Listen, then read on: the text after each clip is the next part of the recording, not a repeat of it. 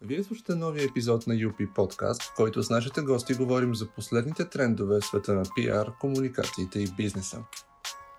Днес ще си говорим с Бианка Иванова и Десислава Боянова в качеството си на аккаунт менеджер и аккаунт екзекутив в United Partners. Двете работят с водещи фешн брандове като Tommy Hilfiger, Calvin Klein и Fjell Raven.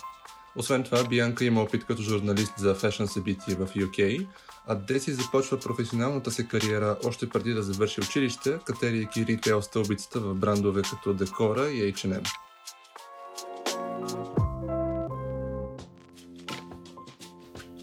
Казвам привет на бъдещите Ана Уинтор и Миранда Приисли.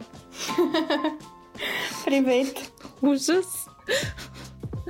Привет! Едно супер стилно пиленце ми каза на онзи ден в студиото и ми каза, че и двете имате колекции от писания Vogue. Много ясно. Това е... Това е на слух, който аз няма да потвърдя. Но няма и да отречеш. Но няма и да отрека, да. Ми мисля, че моята модна библия на китайски всички сте я виждали, особено след а, UP видеото. Така че да, аз потвърждавам. Намираме се в едно доста интересно време за модния бизнес. Но всъщност това не е първият път, в който подобно събитие се случва. По време на испанския грип в началото на 20 век маските стават основен стейпъл айтем, който се носи навън и вътре. Да не кажа, че и някои родни брандове започнаха да пускат техни маски, без да споменаваме имена. Но всъщност важното да кажем е, че във времена на криза се раждат иновации, които на своя страна водят до революции. Например, когато Коко Шанел в периода на Първата световна война когато материалите са кът, се използват фанелки, за да създадат удобно бельо, което пък на своя страна води до генерална промяна и от сдържани курсети към удобно облекло се променя цялата линия, което прави Шанел иновативна марка. В бизнес насока четох, че му обявиха наскоро 50% намаление на своите приходи спрямо миналата година – така че по-скоро въпросът ми към вас ще бъде какъв бе економически ефект на тази пандемия и защо тя се отрази толкова зле на индустрията? Ами тук може би аз ще се включа първа, за да дам малко м- контекст за хората, които са в бранша, но и за тези, които не са съвсем в бранша, просто да разберат защо това събитие до такава степен афектира именно фешн индустрията. Истината е, че пандемията започна първоначално в Азия, в Китай, в един период, който е изключително важен за модната индустрия. Модната индустрия е базирана на сезони. Тя е изключително зависима от тази сезонност, бих казал по-скоро беше изключително зависима, защото по-нататък ще видим, че това доста се промени. промени. Но ам, при стартирането на пандемията имаше доста а, важни моменти в а, модата, които се свързаха, които се случваха паралелно с а, събитията в Китай. А, после, когато вирусът се разпространи и в другите континенти, а, резултатите за модната индустрия бяха повече от а, страховити. Истината е, че първоначално това афектира производството на много от а, а, дрехите, аксесуарите, изобщо всичко, което се предполагаше, че ще влезне в магазините в пролетно-летния сезон. А, много, както знаете, много брандове произвеждат в Китай. А, това е определено място, където а, голяма част от дрехите, които вероятно в момента носите, са произведени. Това не е тайна за никого. А, съответно, това е първият ефект, който, който се отрази на фешн индустрията негативно. След това следващите ефекти обаче бяха още по-страшни. Първоначално събитията доста афектираха сезонността и това как всъщност са представени новите колекции. Естествено имаха, възможност да направят Fashion Week на няколко места, но реално има много събития, които следват Fashion Week, които не можаха да се случат. А, същевременно естествено най-важното, което е хубаво да хората да си припомнят е, че когато потребителите са затворени в дома си, въпреки че те имат възможност за онлайн шопинг, а, който предлагат повечето фирми, не всички, това също трябва да го отбележим, много фирми не предлагат онлайн шопинг или предлагат онлайн шопинг само на определени локации, т.е. много хора нямаха възможност да пазаруват, но дори тези, които имат възможност да пазаруват, оставяйки вкъщи, техния основен ам, мотив да пазаруват, а именно да показват дрехите си навън, да използват а, модата като начин на себеизразяване, беше отнет, тъй като, а, както всички знаем, вкъщи не е толкова важно да се себе изразяваш. Вкъщи си си ти, така или иначе.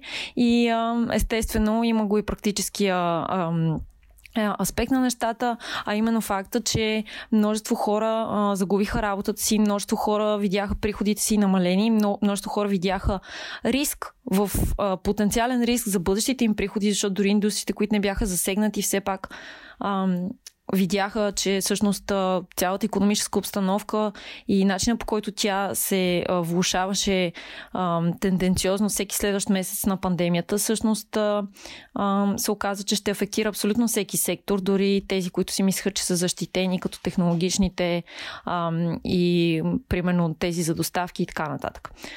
Идеята на всичко, което казах в момента е да кажа, е всъщност да покажа как тази редица от събития беше изключително негативна точно точно конкретно за модната индустрия и то се случи в един сезон, който е най-важният за модната индустрия, а, пролетния сезон, в който а, пазаруването и изобщо консуматорството на модни продукти е най-високо, а, в който а, също така много от хората всъщност преценяват целия си гардероб за лятото, не само за пролета. Така че да, за съжаление, доста негативна картинка нарисувах, но това е реалността. Ще си поговорим малко по-нататък за това какви са новите тенденции, позитивните промени, които излизат от тази а, така сива реалност. И всъщност ще видим, че има и доста мерки, които хората могат а, а, да вземат а, в зависимост от това дали са в малък, а, голям бизнес и така нататък но ще ви разкажа малко повече. Според мен е хубаво все пак да кажем и някои факти,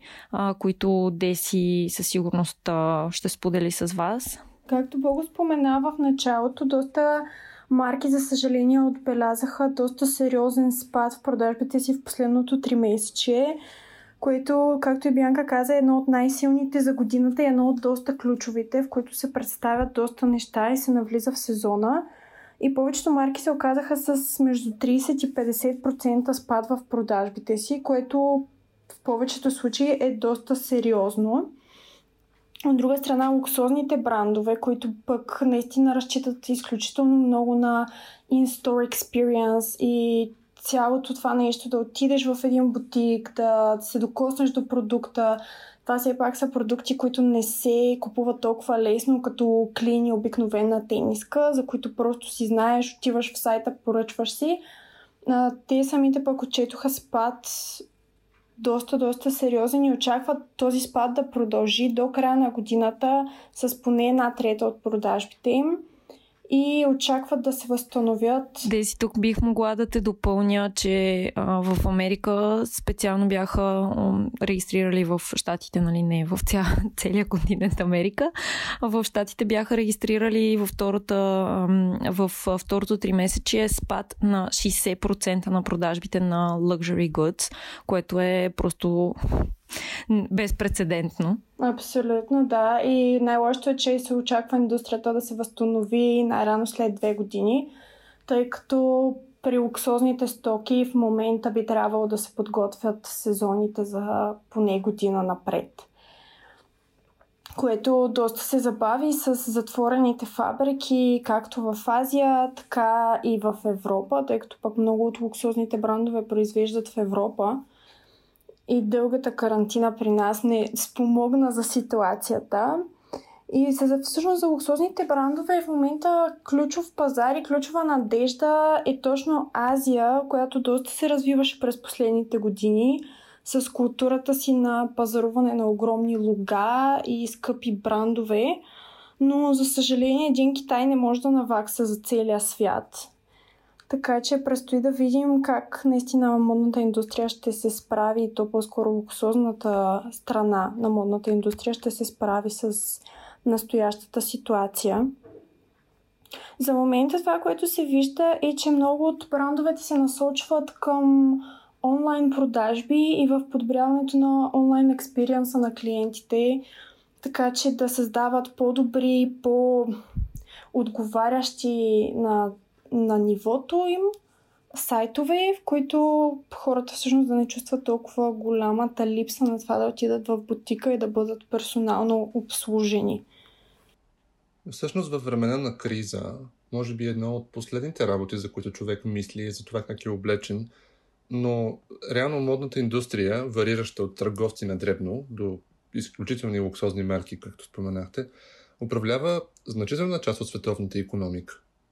Модата е една от най-предизвикателните области, която е силно повлияна от глобалната економическа несигурност, която се случва в момента, както и от различните тенденции. Наистина забелязахме отклик от страна на дори луксозните модни брандове, които подраниха тази година с а, сезона на намаленията, който се очакваше да започва сега те първа, а доста луксозни брандове вече са от близо месец в намаления, което е нестандартно за индустрията и за, за такъв тип брандове. И за този период от годината.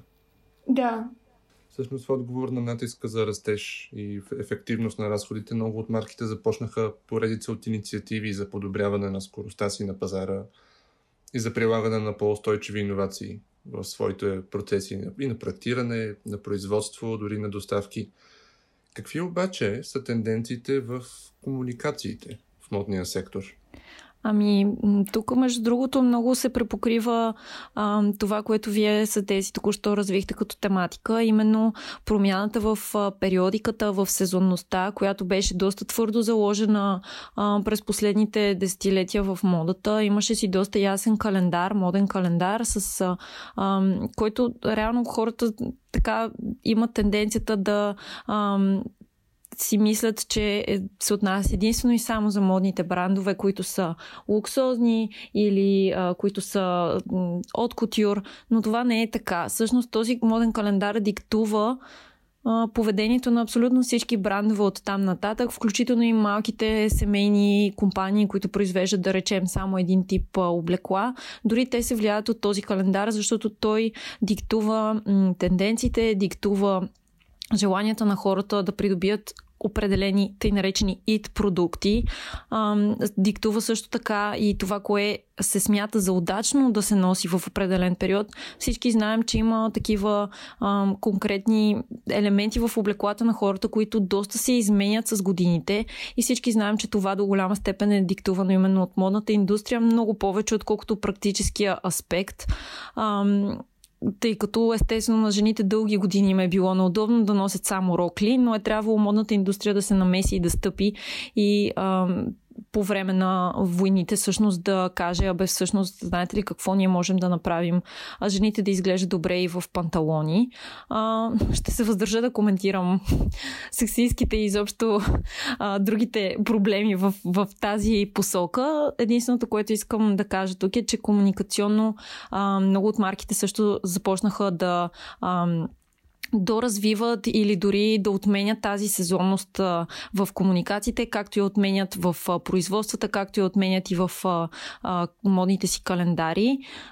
Това е нещо, което е много важно да се счете, както казах, от всеки един по веригата, било то и малка компания, било то среден бизнес и всички, които комуникират от името на такива марки. Тук вече се обръщам нали, към колегите от другите агенции, които се занимават с пиар и комуникации на модни бранд брандове. А, това е важно. А, важен елемент, който всеки от нас трябва да вземе предвид, когато комуникира, а, тъй като потребителя много лесно се адаптира към тези промени, диктувани от а, а, големите в бранша. И всъщност потребителя вече започва да изисква и да очаква а, една различна периодика в комуникацията. А, това е определено а, тренд, който се допълва от друга, друга тенденция, която е видна от доста време, но която сега по време на COVID-19 пандемията и изолацията доста се засили, а това именно е дигитализацията. Да, дигитализацията се превръща в нещо все по-голямо и много повече марки се обръщат към нея. А, чудесен пример тук можем да дадем наистина с Томи Хилфегър, които от няколко години вървят стабилно в тази посока с а, тяхната си Now Buy Now концепция, в която те измениха сезонността си, така че пролетните Fashion Weeks те представят пролетната си колекция и в момента на ревюто тя е достъпна онлайн за всеки един човек по света да може да отиде в магазина и да пазарува, виждайки модела на ревюто. Излязоха доста новини покрай това, че те в момента работят върху пълна дигитализация на ревютата по време на пандемията, тъй като наистина в началото не се знаеше какво да очакваме и за колко дълго. А, прави впечатление това нещо и при други брандове, че се опитват да бъдат по-диджитал, да останат digitally connected с потребителите си. И въобще а, наистина този период на пандемия ни показа колко всъщност е важно а, брандовете да градят връзката с потребителите си и онлайн, така че да им дават по-голяма достъпност и по-голяма възможност на повече хора да се докоснат всъщност до модата, била тя достъпна или от по-висок клас? А, да, това е много интересно, всъщност, че го казваш, защото е хубаво и друга една тенденция да забележим, именно че точно тази мода, за която говорихме, luxury, high class мода, става все по-желана от много потребители, които не са обаче в социалната група, в която те могат да си позволят да пазаруват такива продукти.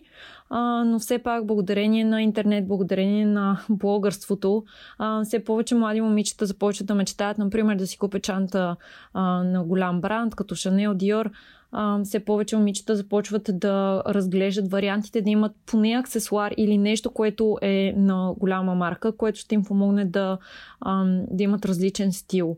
А, естествено, фаст фешн компаниите като H&M и така нататък се опитват по всякакъв начин да имитират тези модели малко или много, естествено не говоря тук за плагиатство, просто говоря за това как една тенденция а, бива развита за всеки един потребител, така че да може и потребителя с по-малко средства да изживее тази тенденция по свой начин, пазарувайки от достъпна марка.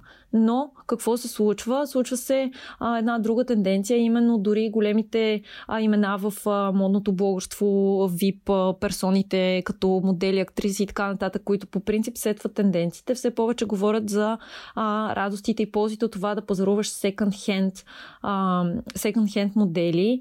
А, не говоря дори толкова много за пазаруването секонд-хенд в стандартните секонд-хенд магазини. Говоря по-скоро за тъй наречените бутикови секонд-хенд магазини, където можеш да намериш наистина винтич модели на именити дизайнери. Можеш да намериш, например, някакъв много специфичен модел от специфична година, който обаче е с много по-достъпна цена, отколкото ако го купиш, да речем, неговата нова версия от последната колекция на марката.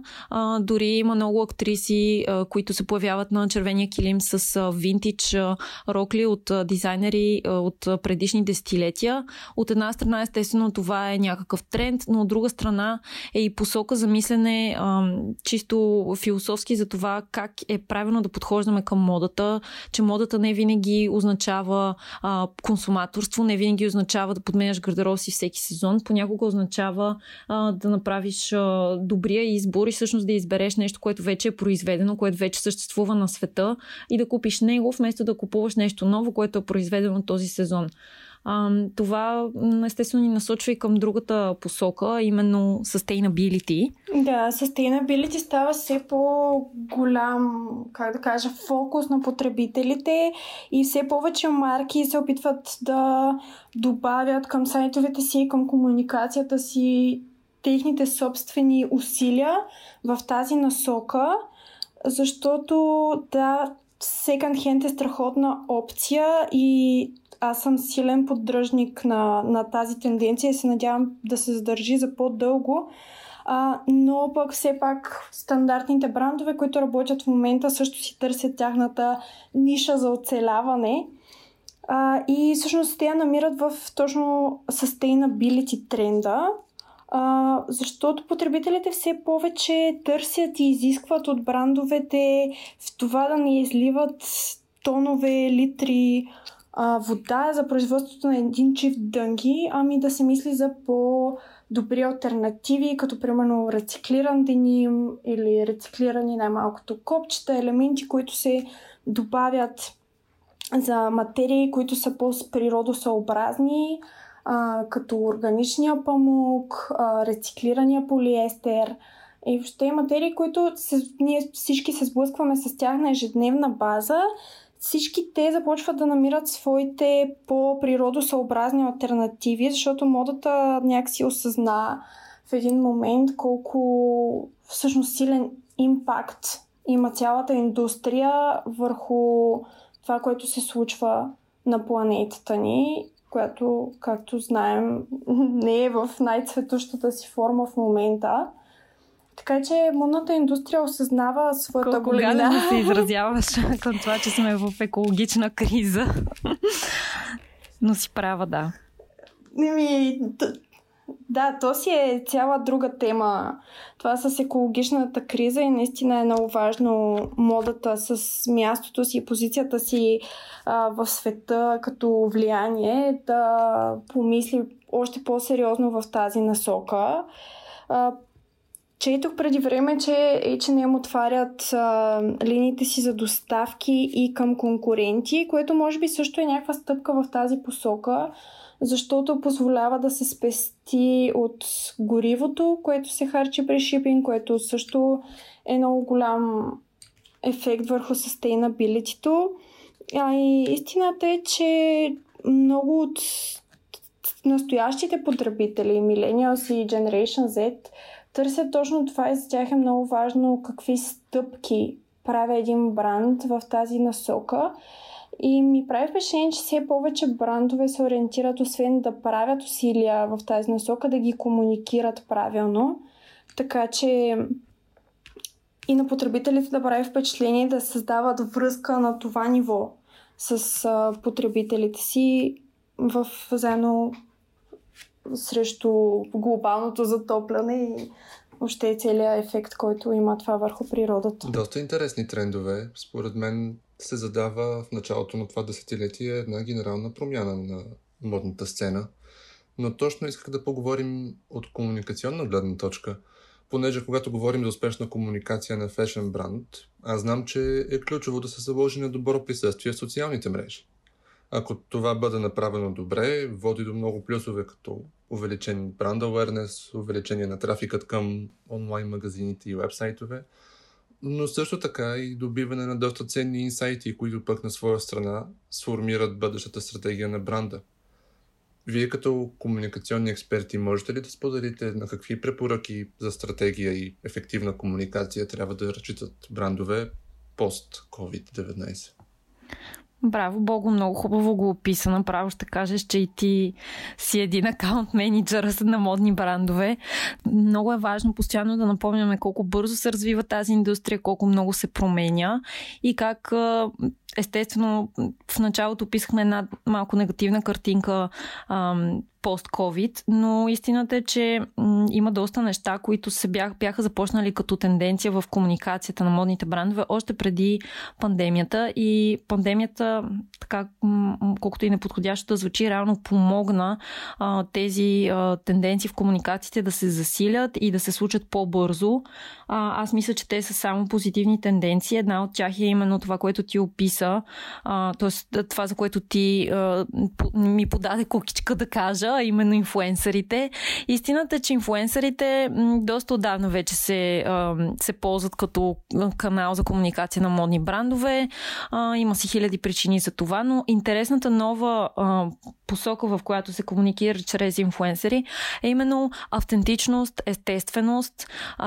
Тези постове, които сме свикнали да виждаме с едни неестествено усмихнати, с всички зъби момичета, които се намират на някаква магическа дестинация, където небето хем е в залез, хем е в изгрев, хем има птици, хем има облаци и между тях има планини, вулкани, Айфелова кула и какво ли не. Това вече отдавна не е нещо, което потребителите искат да виждат. А, съжалявам да разочаровам хората, които все още залагат на такива на такава комуникация. Ако смятате, че тя работи за вашия бранд и виждате позитивни ефекти, то тогава може би трябва да помислите как да диверсифицирате, така че да имате и такава комуникация, но и все пак да залагате и на нещо по-натурално, по-естествено. Все повече потребители искат да виждат а, истинския инфуенсър, истинския блогър, истинската актриса или модел в нейния истински живот.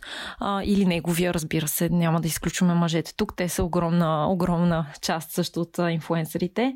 А, Хубаво е много комуникационни агенции да помислят за това и в България, въпреки че в България обикновено така следваме трендовете малко с закъснение. Е хубаво да виждаме, че все повече млади потребители изискват това нещо от инфуенсърите, които следват, от влогарите, от изобщо всички, които са в тази индустрия.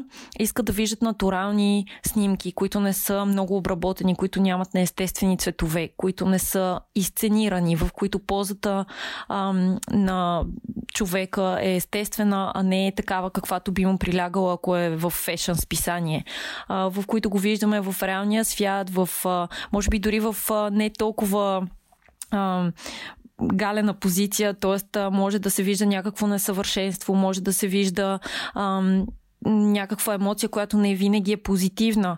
Може да се вижда отекчение. Дори по време на карантината имаше адски много снимки, които се появяваха на дами, които са искрено отекчени да се седат в къщи и които въпреки това са направили платено съдържание с марка, например на Анцук или а, на някакъв а, друг продукт, който можеш да ползваш у дома. А защо не и на високи, а, висок клас брандове? Имаше много луксозни марки, които изпратиха продуктите си от пролетно-лятната колекция на инфуенсъри, които ги облякоха в къщи и показаха как носят луксозни рокли на дивана и така нататък. Това е нещо, което всеки може да, да ползва като съвет. Мисля, че дори малките брандове а, могат да си извадят пука от това нещо, че вече а, никой не желая да вижда тези перфектни снимки, никой не желая да вижда една лъжа в социалните медии. Все повече а, се говори за това как в социалните медии искаме да получаваме усещания, искаме да получаваме емоции, а това се случва най-добре, когато снимките са по-естествени или когато са, например, артистични, но не когато са изценирани, когато са обработвани докато се стигне едно перфектно ниво, което съвсем не е реалистично. Така че това със сигурност е тенденция, която ще се задържи в комуникацията и съветвам всеки да помисли а, по един или друг начин как може да застъпи в комуникацията на бранда, за който работи или който представлява. Да, наистина и прави впечатление, че и самите инфлуенсъри вече са по-готови да се борят за собствените си идеи и в същото време много брандове успяват да се преориентират в това, че не трябва да налагат някакъв модел на инфлуенсъра, ами по-скоро да му дадат основна идея и концепция, която той да представи през личната си перспектива и всъщност да даде частичка от себе си към класически модели на бранда, които са му били изпратени или по някаква друга форма той представя. И всъщност все по-често ми прави впечатление, че си говорим с инфлуенсърите, представлявайки брандовете за мисия, етика и въобще отново връщам и леко към sustainability и всъщност това, което търсят настоящите най-активни поколения, които пазаруват в момента, именно Millennials и Gen Z – които под няколко години наистина си говорим за тази тенденция тя става все по-силна и все по-силна.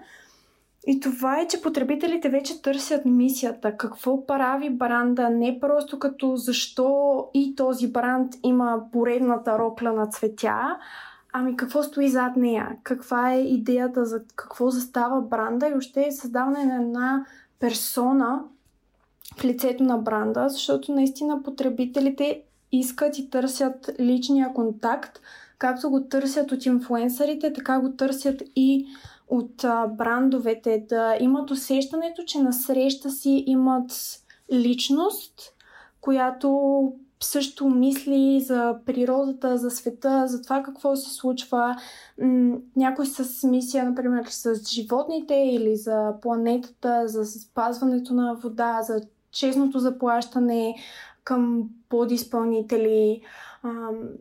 И наистина вървим към една много по смислена мода, бих казала, която не е просто за тренда, за ит продукта, ами за дългосрочната мисъл за това какво се случва и за следата, която оставяме след себе си. Деси, даже тук бих допълнила, че не вървим към такава мода, по-скоро се завръщаме към такава мода, защото в зародиша си модата е била именно това демонстриране на идеали, на виждания, защитаване на идеи и това нещо малко се беше позагубило последните години по-скоро нали, няма да тук да разнищваме повече, но е хубаво всъщност това като втори съвет в допълнение към първия за по-натурално и по-естествено присъствие в социалните медии.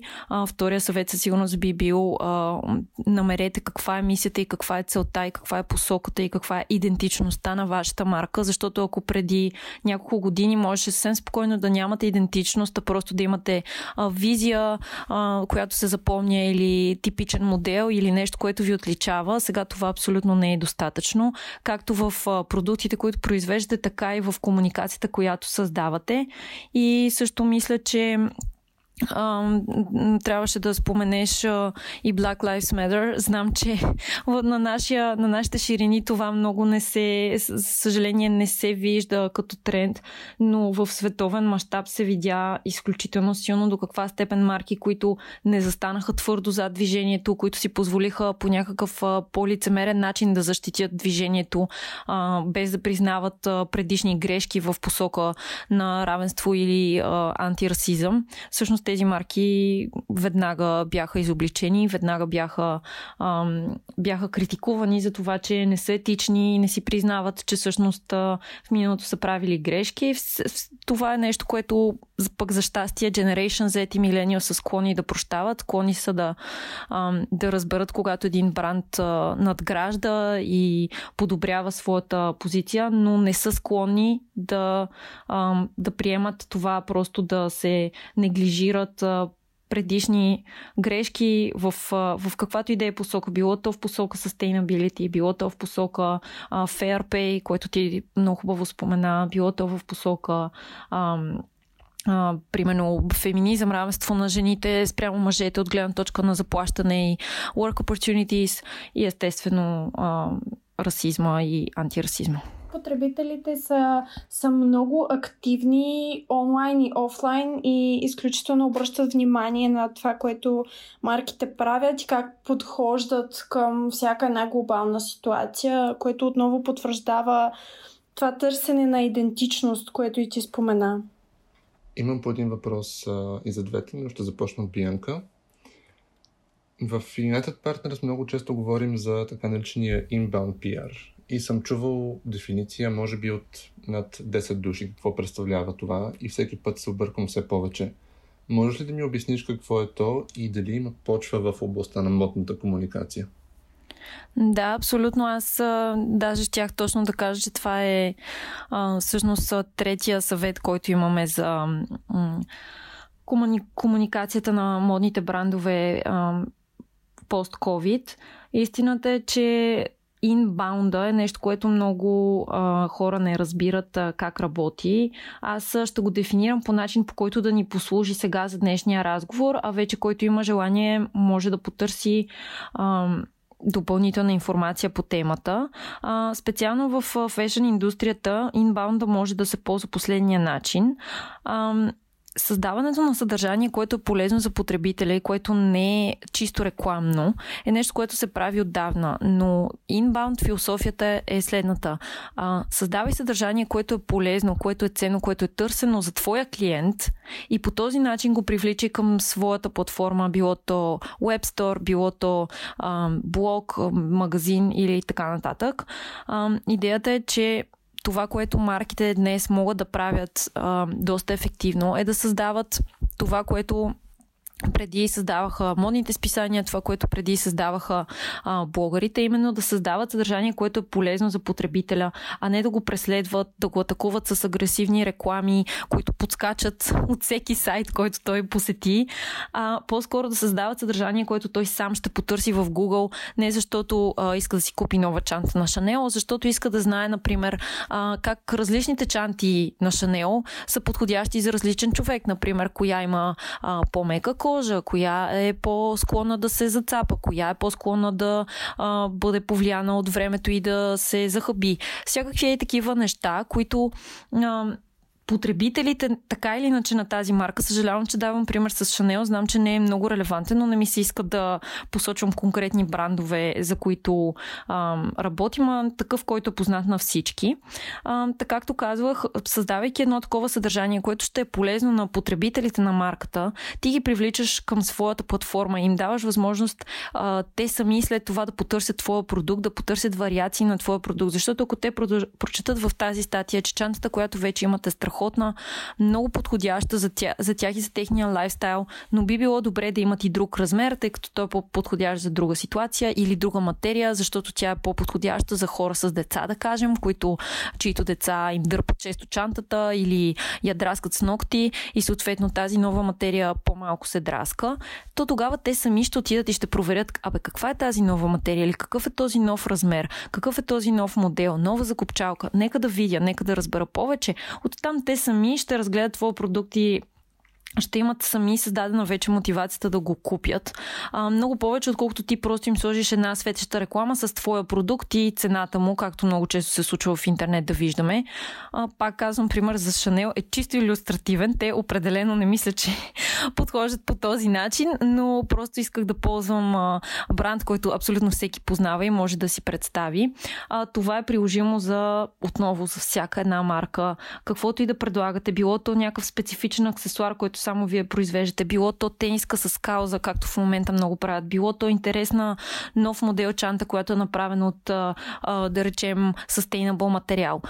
Вместо да създавате милиони рекламни рекламни продукти, статии или изобщо чисти реклами в Google. Направете статия за това как може да бъде стилизирана тази чанта или направете статия за това как са се развили материите, от които се произвеждат чанти, за да са по-sustainable. Или направете статия за каузата, за която е вашата тениска и по какъв начин тези каузи могат да бъдат подкрепени от хората. И там вече вътре в тази статия може да сложите линк към вашия магазин, където продавате конкретната тениска чанта или какъвто продукт продукт продавате. Това е много ефективен начин да се комуникира и аз го препоръчвам на всички. Говорим си за комуникация и мисля, че няма как да се разминем без да споменем животното наречено TikTok. Деси, това ще бъде а, тема на един бъдещ подкаст.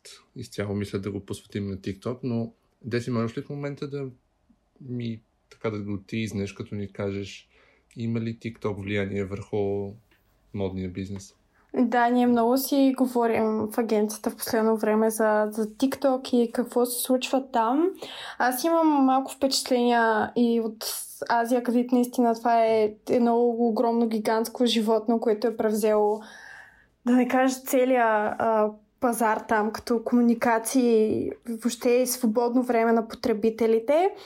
Това е много интересна платформа, която набира все по-голяма сила и в България която обаче не предоставя абсолютно същата възможност за комуникация, както останалите и то предимно заради потребителите си, защото там срещаме най-често Generation Z, които са върли врагове на тази флаши реклама, която Бянка спомена преди малко. Те предпочитат нещата да им бъдат поднесени много по-сътъл, и всъщност те сами да... Натурално. Натурално, да. А, и те сами да достигнат а, до продуктите, до това, което искат да... Те самите да имат избора върху това, което им се предлага и това, което избират. А, и всъщност много интересен пример а, има от последните дни, който Волк разгледаха така доста на широко. А, именно с една жилетка на J.W. Anderson, която не би казала, че е супер тренди пис или нещо, което сме видяли по всички ревюта, доколкото такива се случиха тази пролет но пък страшно много въодушеви потребителите в платформата и им даде свободата да я пресъздават през собствения си поглед, през собственото си ежедневие, умения и какво ли още не.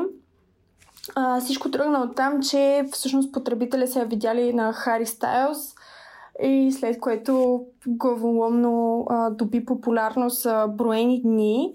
Според мен TikTok е една платформа, в която модата много лесно би могла да влезе, защото там хората най-често снимат себе си, а, себе си облечени с нещо. Това нещо може да е всеки един бранд, представено по достатъчно а, натурален, естествен и ненатрапчив начин – а, всяка една по, как да кажа, оригинална, различна, интересна а, дреха или моден аксесуар биха могли да си заживеят свой собствен TikTok живот. А, наистина, брандовете все още се напасват. А, TikTok те първа отваря и вратите си за по-сериозни такива партньорства на нашия пазар – а, но пък това дава възможност на много брандове да експериментират и да са първи в нещо, което има потенциала да се превърне в изключително печелившо. Поглеждам към прозореца на студиото и виждам, че идва лято. Даже направо си е дошло. Предлагам ви да завършим този епизод, като споделите какви са последните тенденции за лято 2020. Аз примерно си представям някакви такива много ярки бански да се виждам от 2 метра безопасно разстояние отдалече. Аз няма да кажа маска, защото това не е тренд, а това си е необходимост, както гащите. Трябва да ги носите, даже и да ви харесва да сте без тях. Носете ги, както гащите, така и маската. Цветовете и моделите си ги избирате вие, да не ви пука дали изглеждате тренди или не това е неостаряващ тренд в епохата на COVID-19, така че съветвам всички в закрити публични пространства, носете маски, няма никога да сте извън тренда.